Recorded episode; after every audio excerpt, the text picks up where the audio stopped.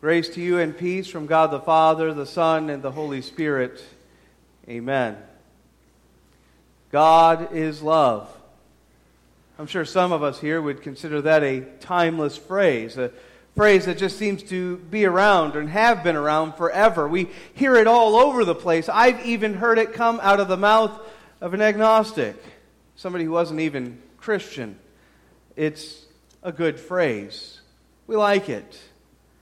The phrase itself, though, some of us might be surprised to find out, was actually something that was popularized some fifteen hundred years ago, actually maybe even just a touch longer, by one man.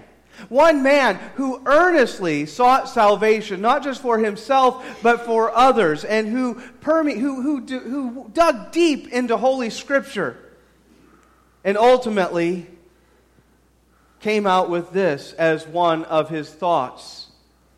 And this thought, found in First John, it's found in Holy Scripture, it is a truth, so permeated him that it ultimately helped and permeated culture to such a degree that now, looking back, we look at it as a timeless phrase.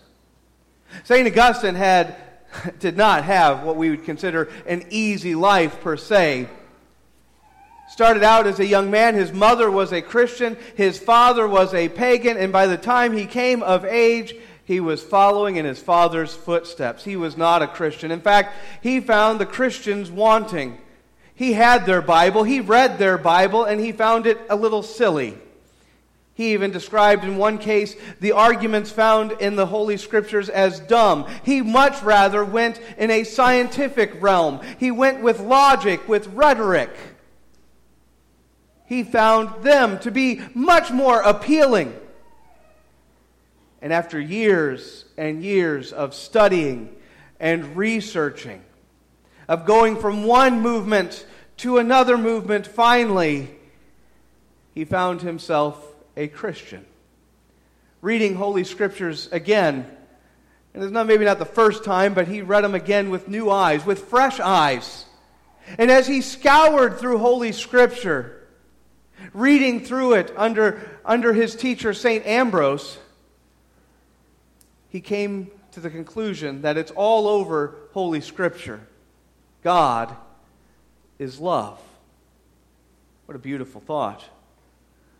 What a beautiful phrase. We see it, though, don't we? We see it all over Holy Scripture. God is love. Even in our text today, even in our gospel lesson today, we see God is love, and it's a beautiful passage. But as we dig deeper into this passage, we actually have to start not by saying what it is, but actually by saying what it is not. In the gospel lesson that stands before us today, Jesus is not saying, love your enemies.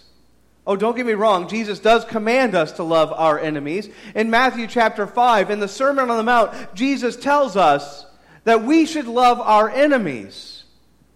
It's found throughout the New Testament. We are called to love upon those that hate us. But you see, that's just it. Jesus here says, a new command I give to you.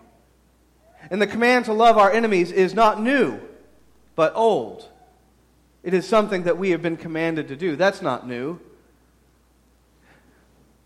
The text that stands before us today is not a command for us to love the world. In fact, as Christians, we are different than the world. We are separated from the world. We are not to love the things and the sinful things of the world that is gathered around us. Now, don't get me wrong. We are to love the lost of the world. We are to love our neighbors. We are to eagerly seek the lost for the sake of the gospel, that we can proclaim God's good news to them, that through Jesus they have been saved. Yes, we are commanded to love the lost, to seek the lost, but we are not commanded to love the world. But again, even in this case, even in the Old Testament, we are commanded to love the sojourner, the person who's just happened to be traveling through. We're to care for that person. We're to love that person. So that's not a new command. No, And so Jesus here, talking to his disciples. Now, put it in context a little bit. It's the Passover. It's the Last Supper. Judas has just left. The very verse before our text, we get to our text, says Judas left. Judas has just left to betray Jesus. He now has the eleven there, the followers there, the faithful there, those that believe in him. They're the ones that have gathered there.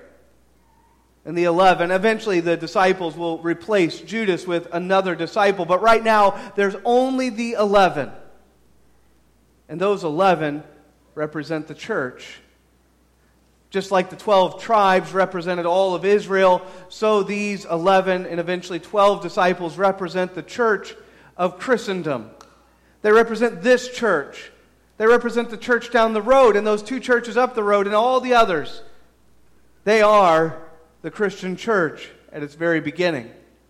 And Jesus speaks to them. And he says, love one another. Love one another. That's the command. That's the new command, that we as Christians are to love one another as Christ has loved us. And we're good at talking about this. We're really good at saying it, right? We, we talk of unity all the time. One Lord, one Savior, one faith, one baptism. We talk about it. We have it. But then the second we turn away, we slap things into categories. We talk about young and old. In the ancient world, they talked about Jew and Greek. We talk about popular and unnoticed. We talk about we talk about all kinds of various categories. We place things into categories, try to distinguish them from one another. And even more, when it comes to love, all too often we fail. Sometimes it's hard for us to, to remember that we are justified by Christ. Yes, we are justified. Our salvation is done through Christ Jesus. Our salvation has been completed by Christ and him alone. We are saved. But when it comes to sanctification, holy living, holiness of life, we are just beginning. And so, yeah, we talk about love, but then we add things. Love, yes, I will love, but they have to do their part first. Forgive, yeah, I'm all about forgiveness, but they got to ask for it. Reconciliation, yeah, we're all into to reconciliation, but I'm not doing this by myself. They've got to help. They got to meet me halfway. Love one another. Christ commands us to love one another as he loved us. And how did Christ love us? Christ loved us before we even knew what love was.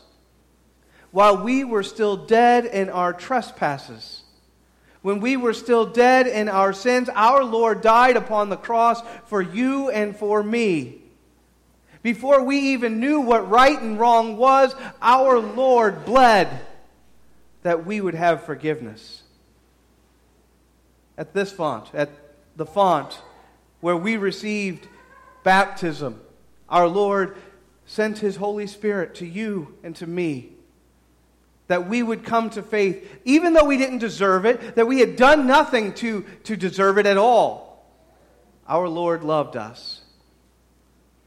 Our Lord loved us in spite of our sin. This is what we as Christians have been called to do, to love. Yes, a God of love. God is love. And we are called as Christians to love one another as he loved us. For he did and does love us and has justified us and forgiven us all of all of our sins. In his name, amen. And now may the peace of Christ, which passes all understanding, keep your hearts and your minds.